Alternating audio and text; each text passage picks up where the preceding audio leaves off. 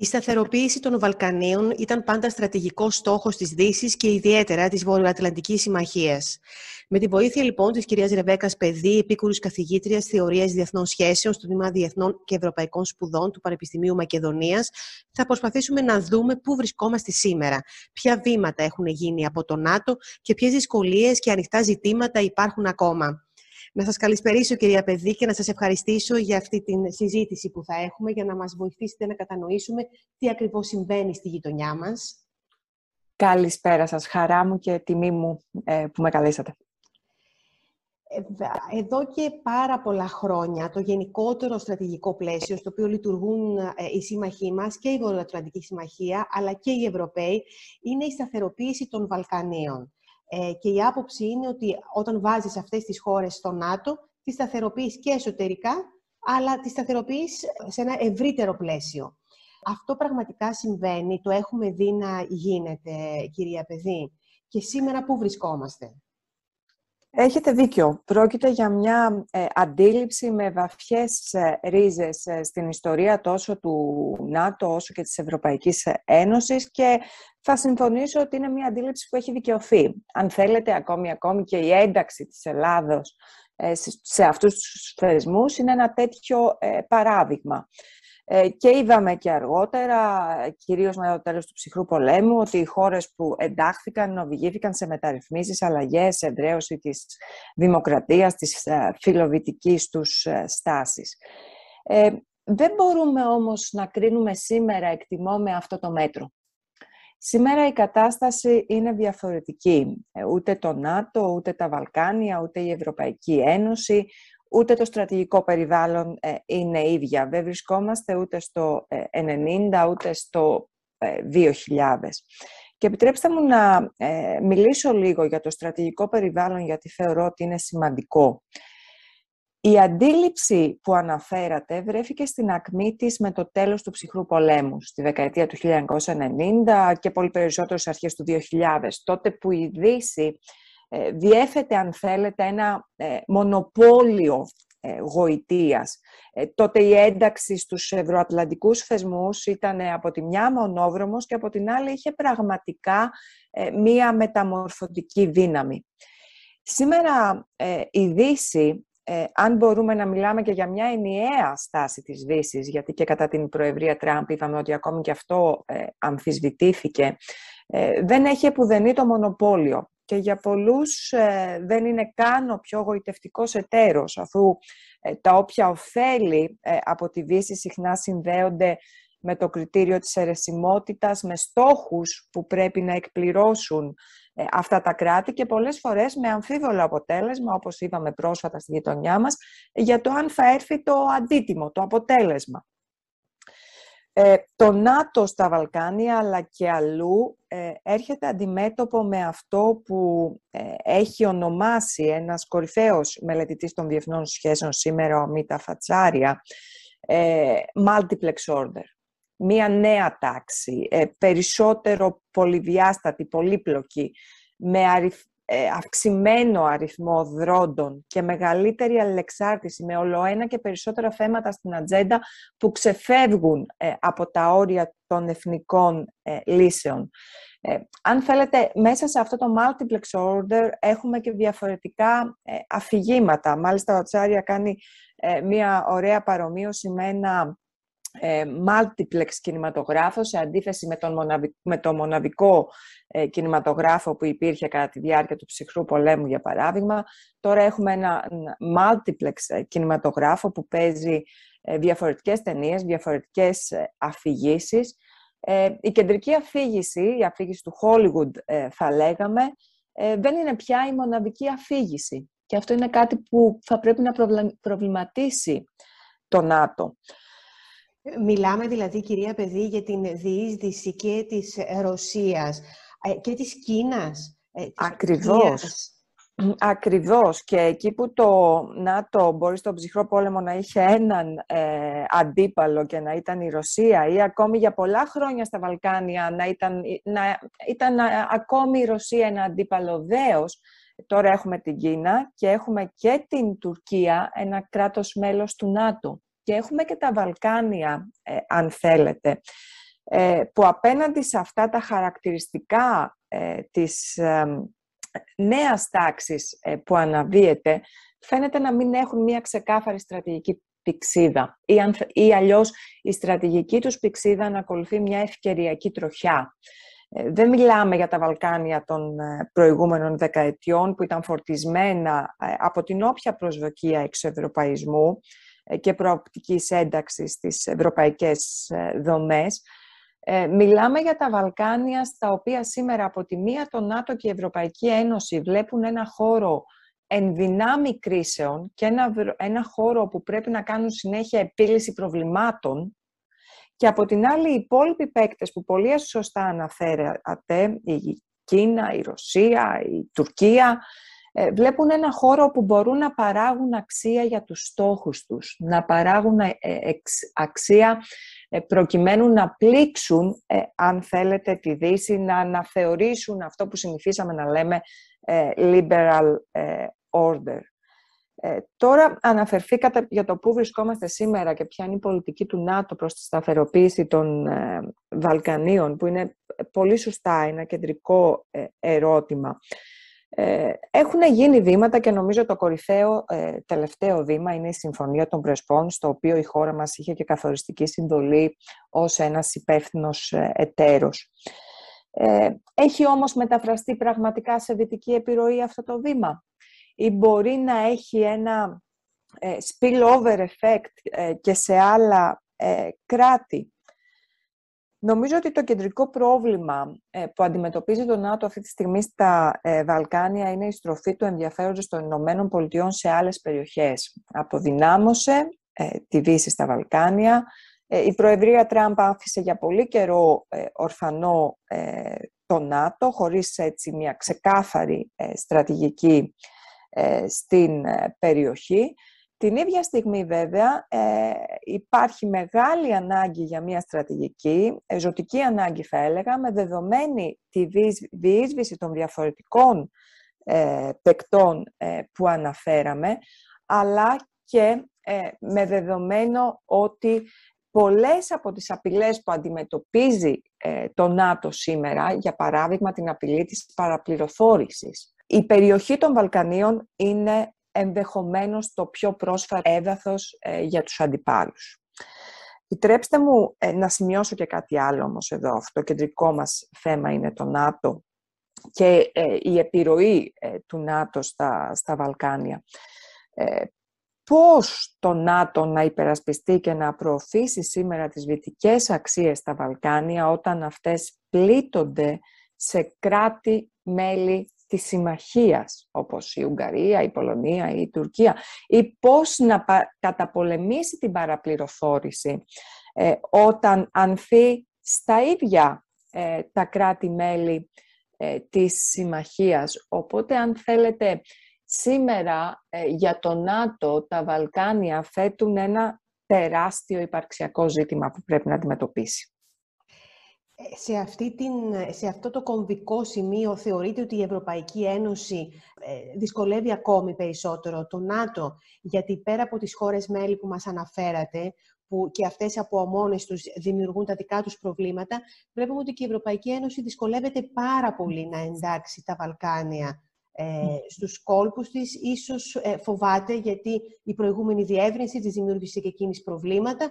με την Πολωνία, με την Ουγγαρία, με το κράτος δικαίου και τώρα στέκεται, ε, τη βλέπουμε πολύ ε, ε, αμήχανη και απέναντι στη Βόρεια Μακεδονία και απέναντι στην ε, Αλβανία και πόσο δε μάλλον και απέναντι στη Σερβία. Έχετε απόλυτο δίκιο. φαίνεται η Ευρωπαϊκή Ένωση για άλλη μια φορά να έρχεται αντιμέτωπη με αυτό το γνωστό κενό ανάμεσα στις προσδοκίες που καλλιεργεί και τελικά στις δυνατότητες που έχει να επιφέρει αποτελέσματα. Μου θυμήσατε ε, τη γνωστή ρίση της δεκαετίας του 90 όταν ξεσπούσαν οι αναταραχές στα Βαλκάνια, ε, τη γνωστή ρίση Ευρωπαίου αξιωματούχου ότι τώρα ήρθε η ώρα της Ευρώπης προκειμένου να δώσει λύση. Βέβαια φάνηκε ότι ποτέ δεν είχε έρθει η ώρα ε, της Ευρώπης ε, δυστυχώς. Σήμερα ε, η Ευρωπαϊκή Ένωση έχει μία κόποση από τις συνεχόμενες διευρύνσεις. Αυτό είναι αλήθεια. Αντιμετώπισε την οικονομική κρίση, αντιμετώπισε την προσφυγική κρίση, πιο πρόσφατα την κρίση της πανδημίας και φαίνεται ότι στην ατζέντα της τα Δυτικά Βαλκάνια δεν είναι πια υψηλά, πόσο δε μάλλον όταν προκαλούν αντίρροπες τάσεις εντός της ε, Ένωσης και απομακρύνουν δύο ε, βασικούς εταίρους, τη Γερμανία και τη Γαλλία. Ωστόσο, ε, αν για το, συνολικά για την Ευρωατλαντική Συμμαχία είναι ζωτικής σημασίας η περιοχή των Βαλκανίων, για την Ευρωπαϊκή Ένωση θα πρέπει να το πολλαπλασιάσουμε. τόσο όσο ως προς την πηγή απειλών που μπορεί ε, να προκύψουν με την άνοδο του εθνικισμού, τα μη δημοκρατικά ε, καθεστώτα, τη βία, ε, όσο βέβαια και από την πλευρά της παραγωγής αξίας. Μην ξεχνάμε ότι αυτή τη στιγμή η Ευρωπαϊκή Ένωση είναι ο πιο σημαντικός εμπορικός εταίρος για όλα τα Βαλκάνια. Ωστόσο αυτό δεν έχει μεταφραστεί και στην απαραίτητη επιρροή. Υποτίθεται επίσης ότι η Επιτροπή Φόντερ Λάιεν θα ήταν μια ε, γεωπολιτική επιτροπή. Περιμένουμε και αυτόν τον όρο ε, να αποκτήσει περιεχόμενο, γιατί αν δεν αποκτήσει περιεχόμενο ε, στα Βαλκάνια, πού αλλού θα αποκτήσει.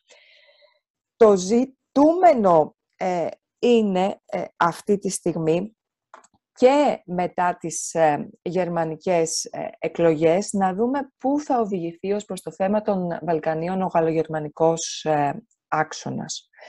Και επιτρέψτε μου εδώ να πω ότι ίσως εδώ ανοίγει και μια ευκαιρία για την Ελλάδα. Η χώρα μας, όχι άδικα, έχει στρέψει την προσοχή, μας, την προσοχή της, με συγχωρείτε, αυτή την περίοδο στην Ανατολική Μεσόγειο. Και προφανώς γιατί είναι, και ένας, είναι ένας χώρος προκλήσεων, αλλά είναι και ένας ε, χώρος μεγάλων ευκαιριών, όπως φαίνεται, για να, να αναβαθμίσει ε, η Ελλάδα ε, τη θέση της.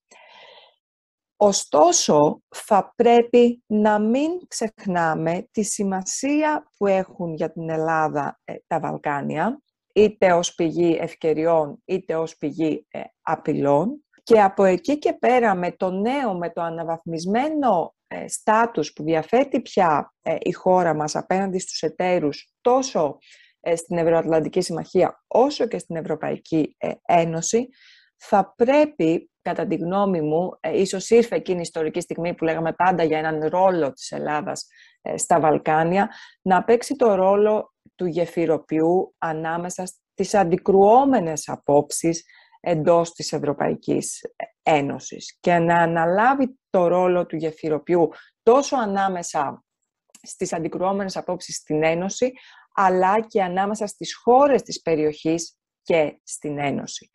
Και υπάρχει σε αυτό το πεδίο ε, και μια άλλη ευκαιρία. Ευκαιρία για στενότερη συνεργασία ανάμεσα στην Ελλάδα και στα κράτη-μέλη της περιοχής που είναι και μέλη της Ευρωπαϊκής Ένωσης θα πρέπει να εντείνουμε τις προσπάθειές μας για συνεργασία με τη Βουλγαρία, με τη Ρουμανία ε, σε αυτό ε, το θέμα και ακόμη ε, πρόσφατα συμμετείχαν στην Σύνοδο των Επτά του Νότου η Σλοβενία και η Κροατία. Θα πρέπει η Ελλάδα να παίξει ένα ρόλο γεφυροποιού τόσο μέσα στο ΝΑΤΟ όσο και εντός της Ευρωπαϊκής Ένωσης.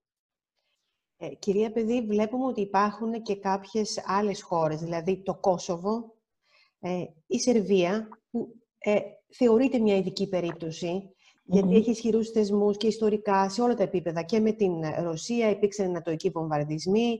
Και η Βοσνία Ριζεγοβίνη, η οποία Βοσνία φαίνεται ότι αντιμετωπίζει και εσωτερικά προβλήματα. Κάποιοι αναλυτές μιλούν μάλιστα ακόμη και για διάσπαση της Βοσνίας Ριζεγοβίνης. Οπότε και ίσως η παρέμβαση του ΝΑΤΟ ή η ένταξη της στο ΝΑΤΟ να μπορούσε να, να βάλει τη χώρα αυτή σε, σε έναν άλλο δρόμο. Στο Κόσοβο υπάρχουν τα γνωστά προβλήματα, πολλές χώρες δεν τα αναγνωρίζουν.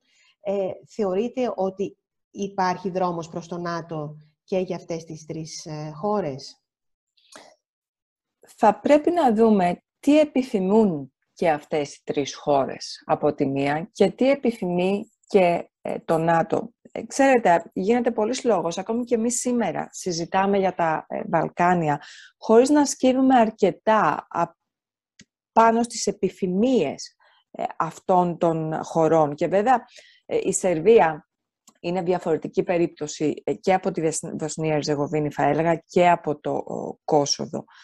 Η Σερβία φαίνεται να είναι θύμα ε, της ε, ιστορίας της αλλά και της συγκυρίας ε, και νομίζω είναι το τυπικό δείγμα ε, για αυτό που ανέφερα πριν, μια ευκαιριακή στρατηγική πηξίδα, ωστόσο ώστε δεν ξέρουμε πραγματικά τι επιθυμεί και τι θέλει να κάνει και μέχρι πού μπορεί να φτάσει η Σερβία απέναντι στις απαιτήσεις που φέτουν το ΝΑΤΟ ή η Ευρωπαϊκή Ένωση. Για να μην μιλήσω για την άλλη πλευρά, εάν το ΝΑΤΟ και η Ευρωπαϊκή Ένωση θα επιθυμούσαν μία τέτοια ε, ένταξη.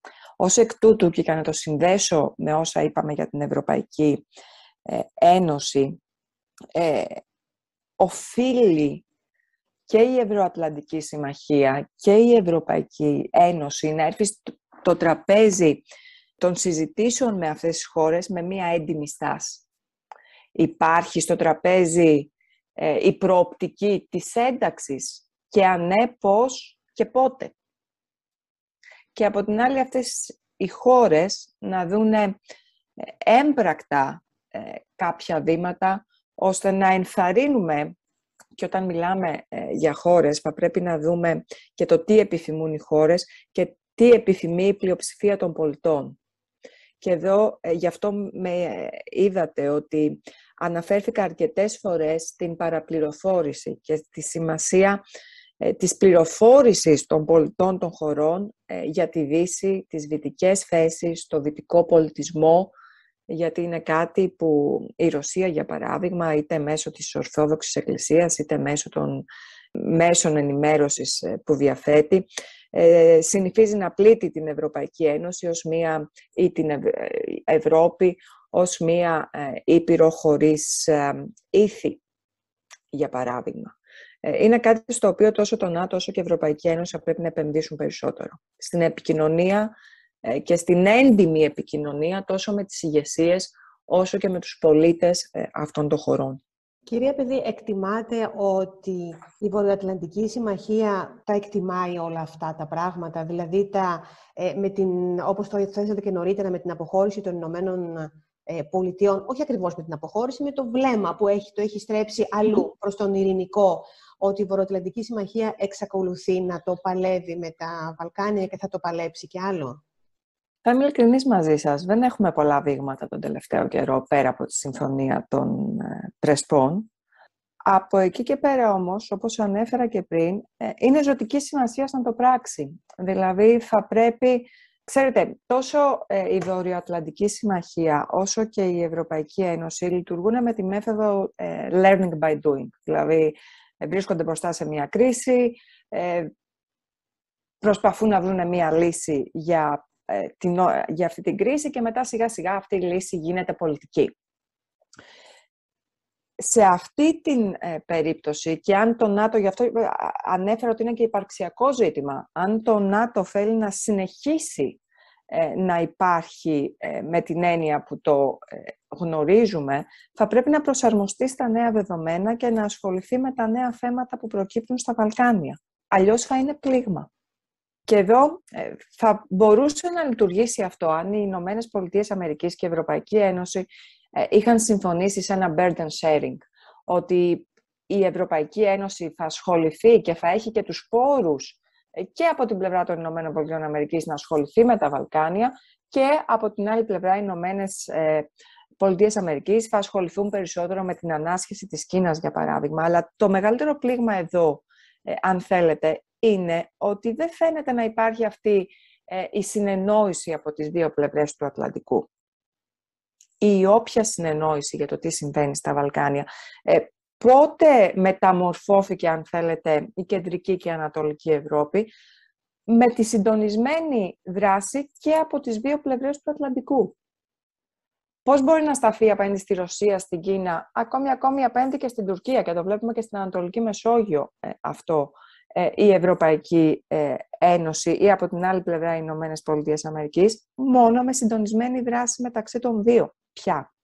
Σας ευχαριστώ κυρία Παιδί πάρα πολύ για αυτή τη συζήτηση και θα επανέλθουμε και σε νέο podcast το επόμενο διάστημα για να δούμε πώς ε, θα κυλήσουν τα πράγματα, γιατί έχουμε και τις εξελίξεις στη Βόρεια Μακεδονία με την παρέτηση του Ζόραν Ζάεφ, οπότε θα έχει ενδιαφέρον να δούμε τι θα συμβεί. Σας ευχαριστώ θερμά. Με χαρά και εγώ σας ευχαριστώ.